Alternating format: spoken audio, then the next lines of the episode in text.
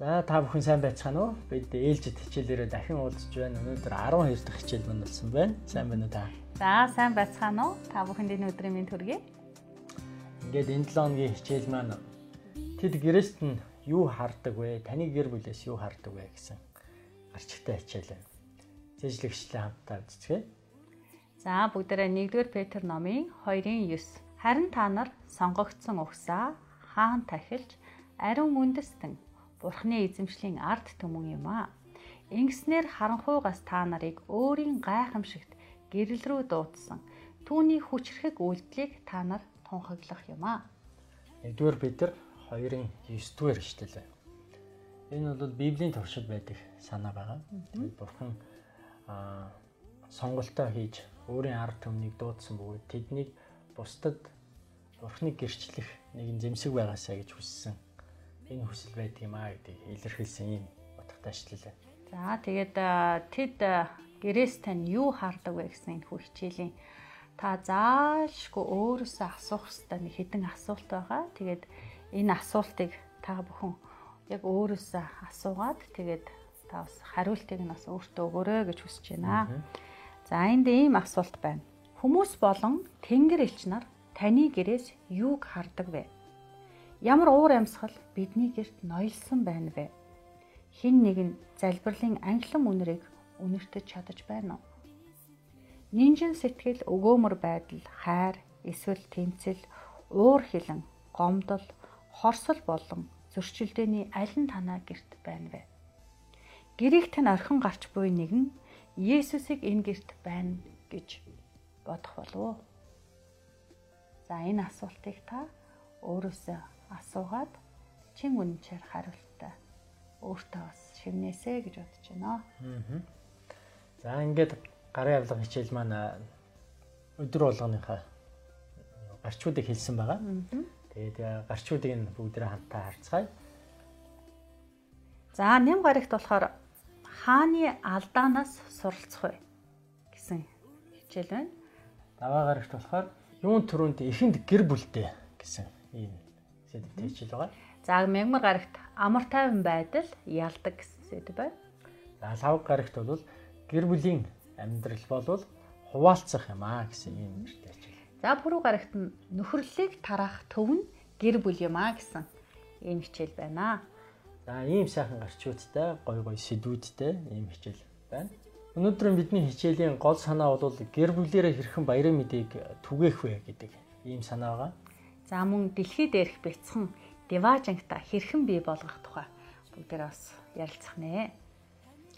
За бид хоёр даваа гаргийн мөн лав гаргийн хичээлүүдийг илүү анхаарч ярилцъя гэж сонгосон байгаа. За тэгэхээр даваа гаргийн хичээл маань болохоор эхэнд одоо хамгийн эхэнд гэр бүлдээ гэсэн сэдвтэй хичээл байгаа. Тэгээд Библиэлд хүмүүс бурхны тухай таньж мэдэж үннийг таньж мэдээд тэр баярлсан сэтгэлээрээ тэр мэдээг бусдад хэлдэг. Ийм түүхүүд маш олон байна. За тэгэхээр анх одоо бид нар нөгөө Христэд итгэгч болоод тэгээ тэр сайхан мэдээг сонсчод хамгийн түрүүнд тэ хинт хэлэх вэ яах вэ гэдэг ингээд догдолж идэг тэр үе бол ялцчих бас санаанд орж ялаа. Тэгэхээр бүгдээрээ Йохан номын 1-р бүлгийн 40-оос 42 дугаар ишлэгийг хамтдаа уншицгаая. За, Йохны хэлснийг сонсоод Есүсийг дагсан хоёрын нэг нь Симон Петрийн дүү Андрэ байжээ. Андрэ эхлээд өөрийн ах Симоныг олоод түүнд бид Месаяг оллоо гэд түүнийг Есүс рүү авчрав. Есүс түн рүү хараад Симонд чи бол Йохны хүү Симон байна. Чамайг Кеф буюу Петр гэж нэрлэх болно гэсэн байна. За энд бол Андрэ гэж хүн Бурхныг таньж мэдээд Есүс аврагч Месаяг мэдээд тэнд маш их догдолсон сэтгэлээр ахтай очиж шилж байгаа. Тэгээд энэ зүйлс цаашаа ингээд ах нь бас найзтай ингээд танилтаа гэж ингэж хэлж явсараа баярт мэдээд төгсөн. Ийм зүйлээ одоо эхлэл болсон байна. Тэгэхээр яалчгүй хамгийн ихэнд гэр бүлтэй баярт мэдээд төгсөн. Ийм түүх үйлдэлээр гарч байгаа. За Мөн бид нэр Рут номын тухай бол бас мэднэ. Гэхдээ энэ дээр бид нэр Рут номын 1-р бүлгийн 14-өөс 18 дугаар ишлэлийг бол харах байгаа. Гэхдээ цаг хугацааны хувьд бас арай хэмнээд гол ишлэлээ уншиж өгье гэж бодож байна. За. Харин рүүд таныг орхиж, таныг дагахаас буцаж ирэхийг надад бүү ятгаач. Учир нь таны явах газар руу би явнаа. Таны суух газарт ч би суу. Таны ард түмэн миний ард түмэн, таны бурхан миний бурхан хэмээсэн. Энд бол хадам ээж нь бэр охинд нөлөөлж түүнд бурхныг таниулж мэдүүлсэн ийм төв гарч ирдэг тийм ээ. Маш хүнд хэцүү амьдралыг туулсан. Нэг билвсэр чацарсан эмэгтэй хүүгийнхээ эхнэр одоо бэр мөн адилхан билвсрээ тацарсан байгаа тийм. Тэр хэцүү дунд ч гэсэн тэр хүмүүс бие биендээ бурхныг гэрчилж бурхныг таниулж чадсан гайхалтай төв. Тэгээ одоо бас боддгий штэ.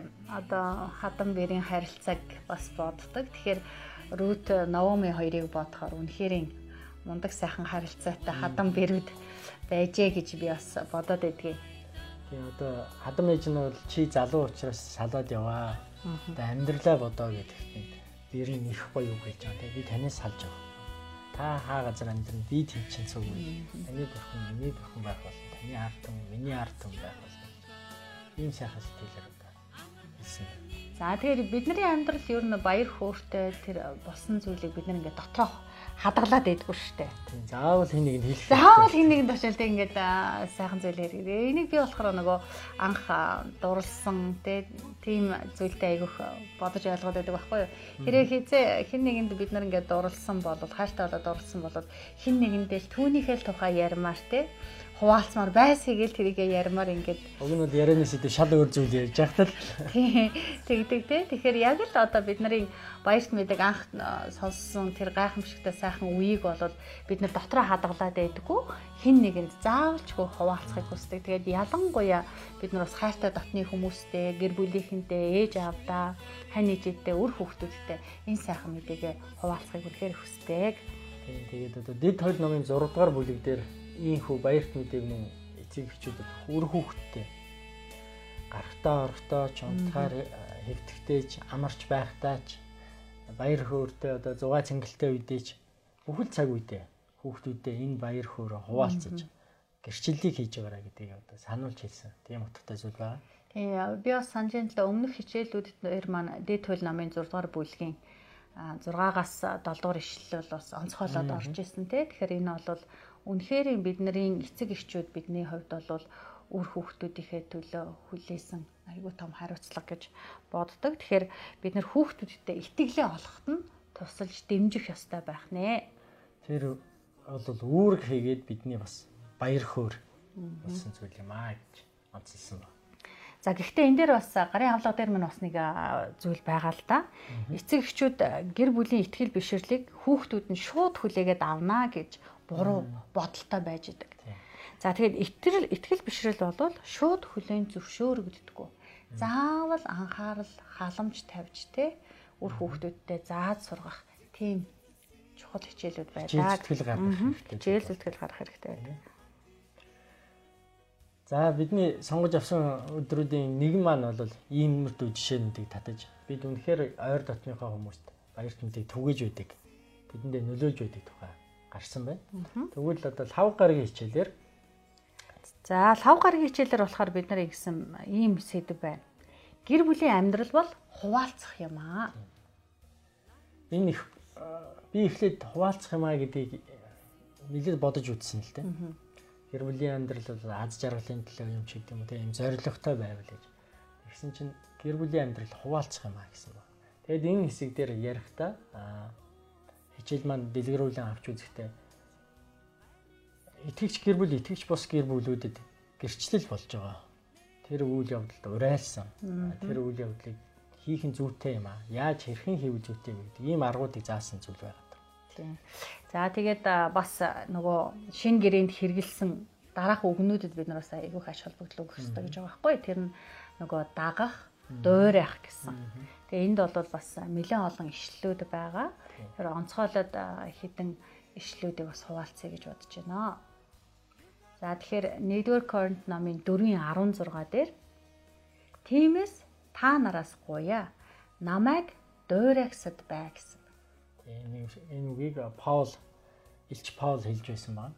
Тэгээд хүн дуурайх эзэнтэй байж иж тэр итгэл үнэмшлийг илүү их олж авдаг. Тэрийг үнэхээр өөртөө тусгаж авдаг. Түүнээс зөвхөн ухамсарлаад ойлгоод юм уу? Мэдээд дуулаад тэгээд тэр одоо үр дүнгээ өгнө гэсэн зүйл байдаггүй. Ааха. За тэгвэл Эфес номын 5-ын 1 дээр Тимээс хайрлагдсан хүүхдүүд адил Бурхныг даган дуурайгчд болцгоо гэсэн байна. Бурхан биднийг үнэхээр хайрлаж байгааг тэр мэдэрч тэр мэдэрсэн тэр сайхан мэдрэмж нь бусдад үнэхээр үлгэр дуурайл болохоор ийм зүйлийг хэлсэн байна.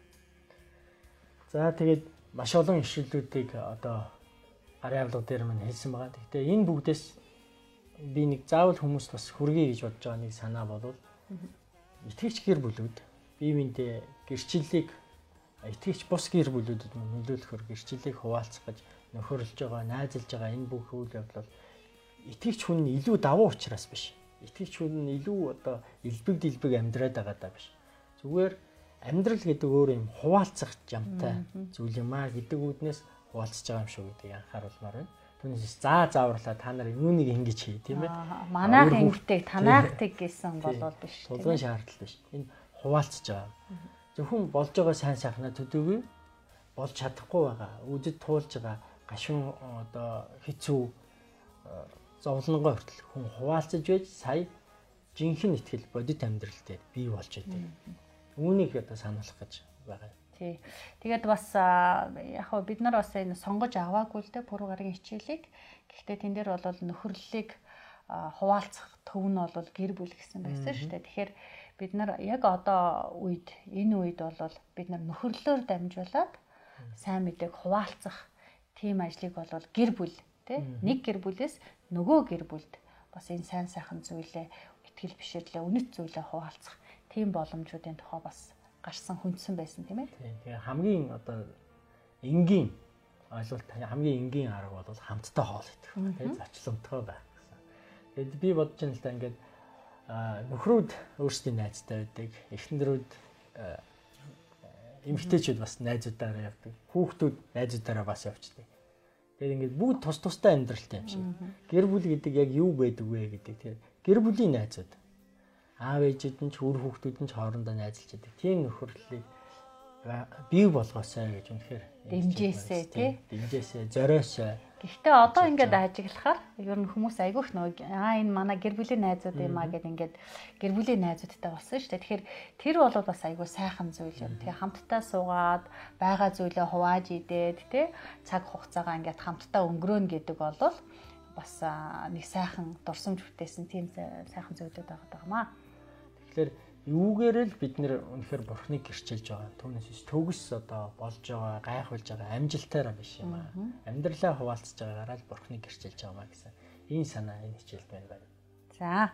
Тэгээ бас нэг э, хэлэхгүй байж бас өнгөрч болохгүй нэг зүйл байгаад байгаа юм л та. Одоо бид нар яг ингээд даган дуурай гэдэг байгаа шүү дээ. Гэтэл энэ дээрээс яг э, болгоомжлох хэрэгтэй нэг э, сэрэмжлүүлэг маягаар бид нарт нэг гурван ишлэл өгсөн байгаа. Тийм Тэгэхээр тэр ишлэлүүдээс нэгийг нь онцгойлоод харъя гэж бодож байна. За тэр маань болохоор Еремия номын 17-гийн 9. Зүрх бол бүх зүйлсээс илүү хуурамч бөгөөд эдгэршгүй өвчтэй юм а. Үүнийг хэн ойлгож чадах бэлээ гэсэн байна. За яагаад энэ ишлэлийг заавал марталгүй уншиж өгөхөр шийдсэн бэ? Тэгэхээр бидний одоо миний хувьд бол тэг ингэж бодоод байгаа. Зүрх үнэхээр хуурамч. Нэгээс нөгөө рүү шилждэг ч юм уу те эсвэл одоо юу гэдгийг нэг харсан зүйлээ одоо дахин дахин хараад ах юм бол түүнлөгөө татагддаг гэх юм уу те. Тэгэхээр бид нар нөгөө зөв зүйлээ муу зүйлийг биш сайн зүйлийг даган дуурайх хэрэгтэй. Магадгүй танай гэр бүлийн найз дотор чинь таныг буруу тийш нь татах, уруу татах тийм хандлагатай байх юм бол нөө даган дуурайж байж болохгүй байх гэсэн үг байна шүү. Тэгэхээр бид нар яг Христэд итгэдэг тийм үлгэр жишээ тийм хүмүүсийг дагна. Гэхдээ Христэд итгэдэг гэр бүл болгоныг бид нар төгс гэр бүл гэж бол хэлэхгүй шүү дээ. Тийм ээ? Яагаад тэгэхээр бид нар өөрсдөө төгс биш. А харин бид нар яг нөгөө жинхэнэ модель загвар болох нөгөө Есүс Христийг түүний зааж сургасан ариун библи бичээсүүдийг дагнаа гэсэн. Тэгж ойлгож байгаа. Тийм тэгээд э, нөхөрлөл э, энэ найз биевинтэйгээ одоо хуваалцсан амьдралтай байна гэдэг маань хамгийн гол нь зүрх сэтгэлд байгаа гин нүглийг дэврээсэн зүйл байж болохгүй нэ тийм ээ. Харин зөв хийгээд сайн шудраг хийгээд үнэн зүйлийг одоо дэмжихийн тулд нөхөрлөл маань байхгүй бол бидэнд одоо бас гин нүгэл үнэхээр аимшигтайгаар хургасан байдаг. За тэгээд Ром номын 3:23 дээр бааш та бүгд нүгэл үйлдсэн нэр бурхны алдарт өгдөг гэсэн. Ишлэл. Тэгэхээр бид Христийг даган дуурайчид юм аа. Тимийн улмаас бие биентэйгээ нөхөрлөж бие биендээ дэм тус болж явдаг юм аа гэдэг энэ зүйлийг бити орхитуулаасаа бити мартасаа гэж хүсэж байна. За. Ингээд энэ 7 хоногийн хичээл маань бол гэр бүлийн нөхөрлөлийн тухай ийм сайхан хичээл байна. Тэгээд та бүгд гэр бүлээрээ аз жаргалтай байхдаа тэр аз жаргалаа бусдад хуваалцаж байгаарай гэж та бүгдээсээ захин хүсье. За тэгээд хамгийн одоо нөгөө амьд гэрчлэл болон амьдрах. Тийм боломж хаалгыг нээгээсэй. Тэгээд таны гэр бүлд байгаа аж аргал хин нэгний гэр бүлд халдварлаасай. Тэгээд энэ сайхан ерөөлөөр энэ 7 хоногийн хичээлүүд дуусгая. Тэгээд эх 7 хоногт бүгдээрээ эргэн дахин уулзцаая. Таны эрхийг зарлах дуу хоолойон би